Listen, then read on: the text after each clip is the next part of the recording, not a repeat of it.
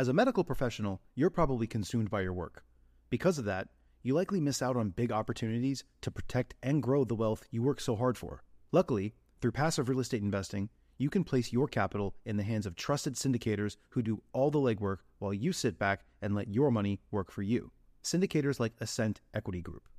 Ascent Equity Group is led by three medical professionals turned full time real estate investors who have secured a quarter of a billion dollars in assets in just three years. And their latest opportunity, Sunrise in Chandler, is open now. Sunrise in Chandler is an exciting 177 unit value add multifamily opportunity in the affluent city of Chandler, Arizona. This Class B asset in a Class A location was secured at a significant discount and is already cash flowing out of the gate, with 89% of the units still in need of renovation. Sunrise in Chandler is close to meeting its capital raising goal and will be closing soon. So if you'd like to learn more, visit ascentequitygroup.com forward slash best deal to schedule a call. That's A S C E N T equitygroup.com slash best deal. This opportunity is open to accredited investors only. Just going there and meeting the right decision makers, trying to set up meetings, it's not much different than when you're trying to drum up business as an agent or a broker. I just be persistent in trying to get in front of them and trying to build rapport and create a relationship. Best ever listeners, before today's episode, I want to invite you to join us in Keystone, Colorado, February 20th through 22nd. It is the 2020 Best Ever Conference.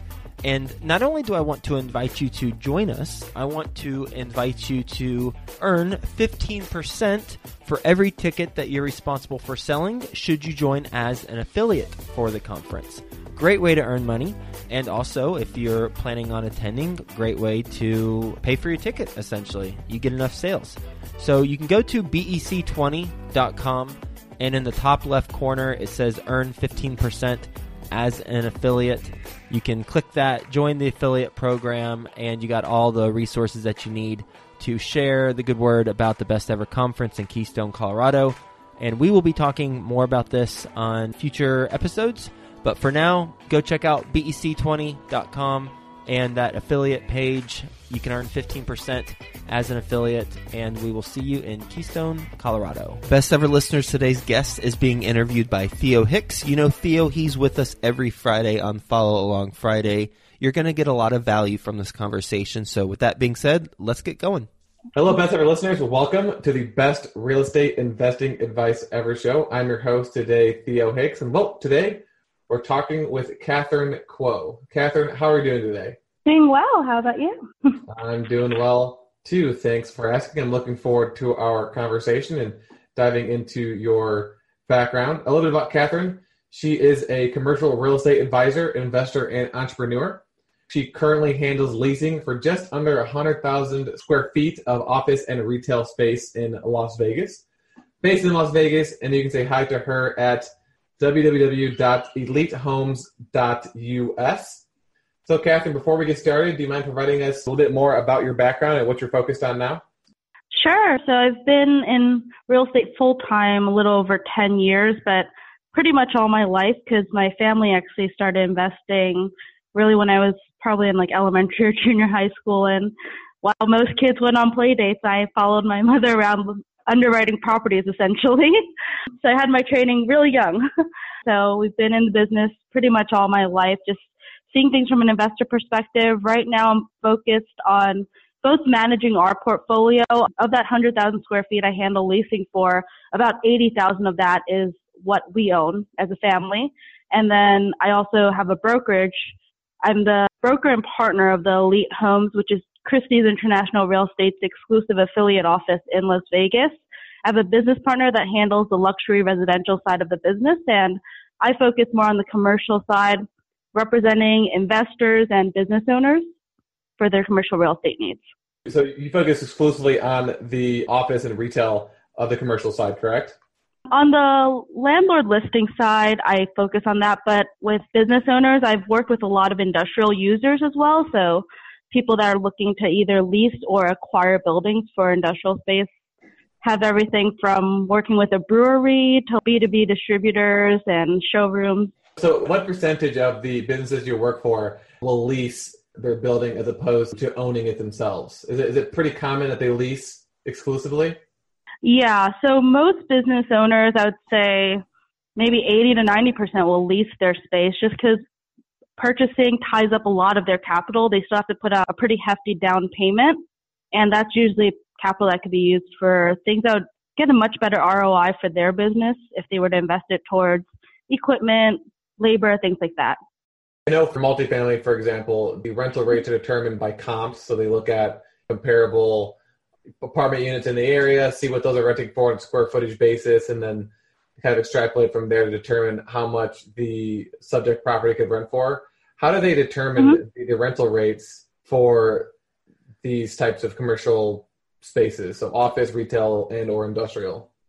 It's pretty similar. We do look at comps to see what the market's renting for, but the differences with late in like the finishes and the build out, especially for retail would probably be the most unique because for example, if, if it's a restaurant or food use type of build out, it's typically going to rent for a dollar more a square foot than a non-food use just because that build out's between two, three hundred thousand on average. So they amortize the build out cost into the rent at some points for retail property.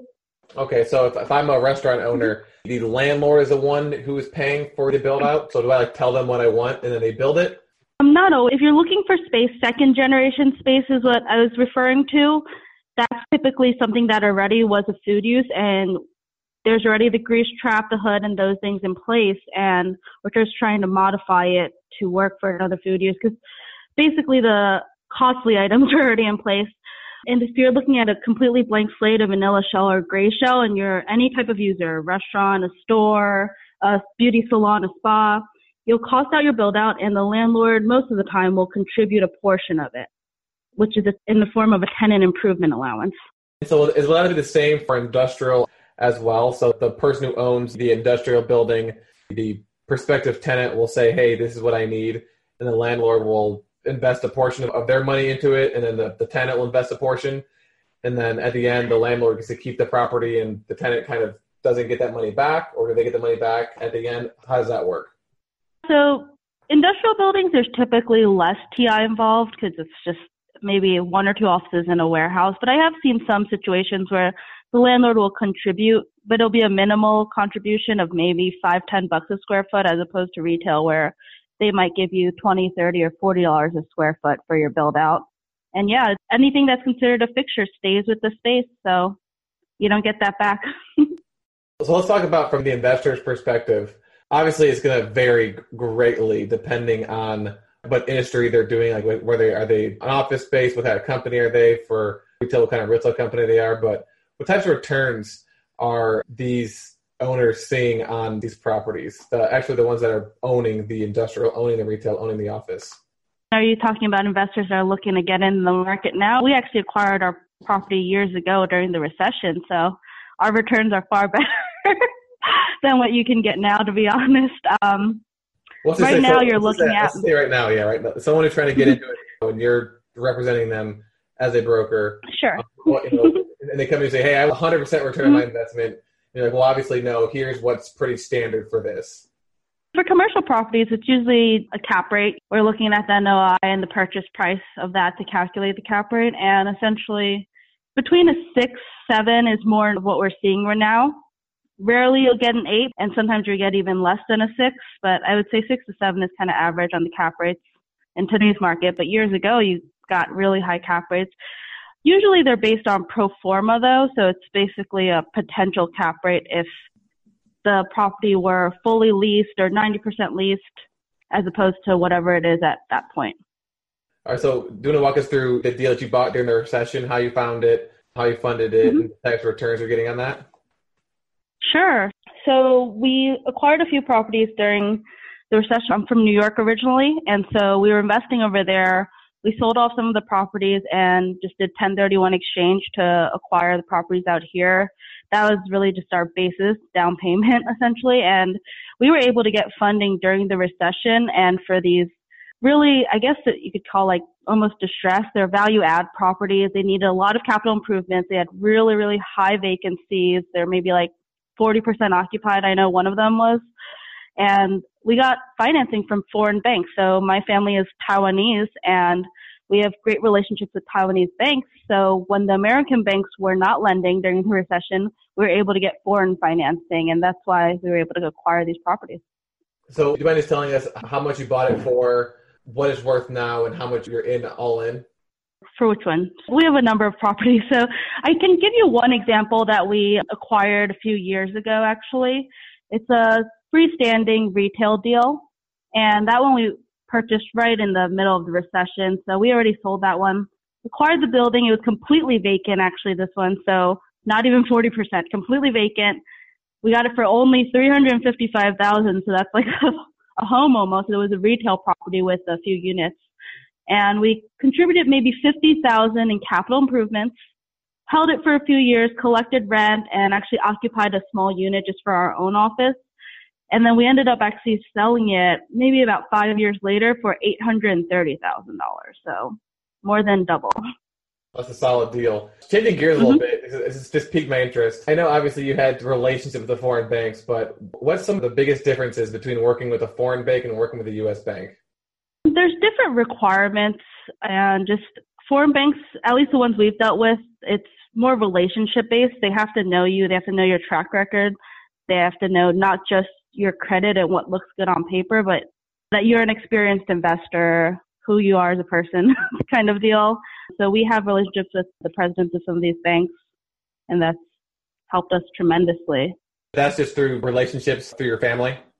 You, you met yes. these banks? Yes. Okay. So, so someone who doesn't yep. have those familiar relationships, is there any starting place, any, any way they can potentially work with a foreign bank? Let's say we hit another recession, U.S. banks aren't lending, at least the rates mm-hmm. aren't anything close to being competitive mm-hmm. enough to make deals make sense. And I want to work with a foreign bank. What are some, some of my first steps I need to take? I would say just introduce yourself. This is such a people business, and networking and people skills are such a large part of our job just going out there. These foreign banks have locations in the U.S., so they'll have a LA satellite office, or we're based in Las Vegas, maybe they'll have one here. So just going there and meeting the right decision makers, trying to set up meetings, it's not much different than when you're trying to drum up business as an agent or a broker. Just be persistent in trying to get in front of them and trying to build rapport and create a relationship. Because that's how we started, and we didn't have these relationships before we did. All right, Catherine, what's your best real estate investing advice ever? I would say probably opportunities don't go away, they go to someone else. So you have to make a decision, and a lot of times you have to make a decision quick when you're looking for a good deal. Alrighty, are you ready for the best ever lightning round?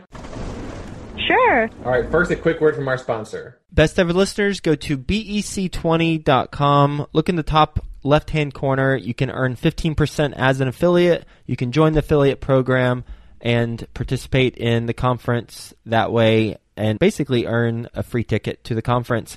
BEC20.com. Feeling lost on your roadmap to wealth? Tune in to the newly launched REI Foundation podcast, where hosts Jason and Peely give you all the steps and missteps towards achieving your investing dreams. Featuring interviews from top industry professionals, make sure you listen and subscribe to REI Foundation podcast at thereifoundation.libsyn.com. All right, Catherine, what's the best ever book you've recently read? Probably the five love languages. So even though it's more pertaining to romantic relationships, I think you learn a lot about people and how they operate, their motivations, and that everyone has different drivers and preferences. Yeah, I actually met my wife. I think that's the, one of the only books she had at her house. I know exactly what you're talking yeah. about. All right, if your business were to collapse today, what would you do next? I would say which one? I'm big on diversifying. Even within the real estate industry, you can diversify a lot. And I think that's important because it's unlikely that all of the lines of business would collapse at the same time. So I'm a broker and partner of a luxury residential firm. I myself am a broker that works with a lot of investor clients and business owners. And then I am also an investor myself with a sizable portfolio. So I don't know. It just it's as long as you diversify, then it's unlikely that you'll have all things. I would just probably shift my focus and my time. If one portion of that collapsed, I'd just focus on the other two. How would you start over today if you had little or no capital? Just do more deals. That's how we got started. Both my mother and I, we were brokers for a number of years, and as a broker, you really just you hustle. You make as much as you want to make, really. And that's the beauty of our business that if you're willing to work hard, if you're willing to drum up that business, service it, and provide the quality and the value that investors and your buyers are looking for, your landlords, if you're able to deliver, then you have the business. And nowadays, my business is actually all referral based. I don't have to do most of that business development work because my past clients and my circle already, they know who I am and what I do. So everyone just sends inbound referrals my way. so we already talked about one of your better deals. So let's talk about what is mm-hmm. the worst deal you've ever done? The worst, knock on wood, luckily we haven't had anything too bad. I would just say just making a rash decision. And when I first started out, I started out with these small condos. And when I was first starting out, I thought it was such a headache. And so I just decided, let me just sell this. Sold it way too soon. I probably could have gotten fifty or sixty thousand dollar more on what I sold for a hundred and twenty thousand dollar condo. So bad timing, I think, and just making a rash decision. So nothing crazy. What is the best mm-hmm. ever way you like to give back? The best ever way would probably be mentoring. I do volunteer and donate money to a lot of charities. I love supporting the local community. I actually serve on the board of one as well.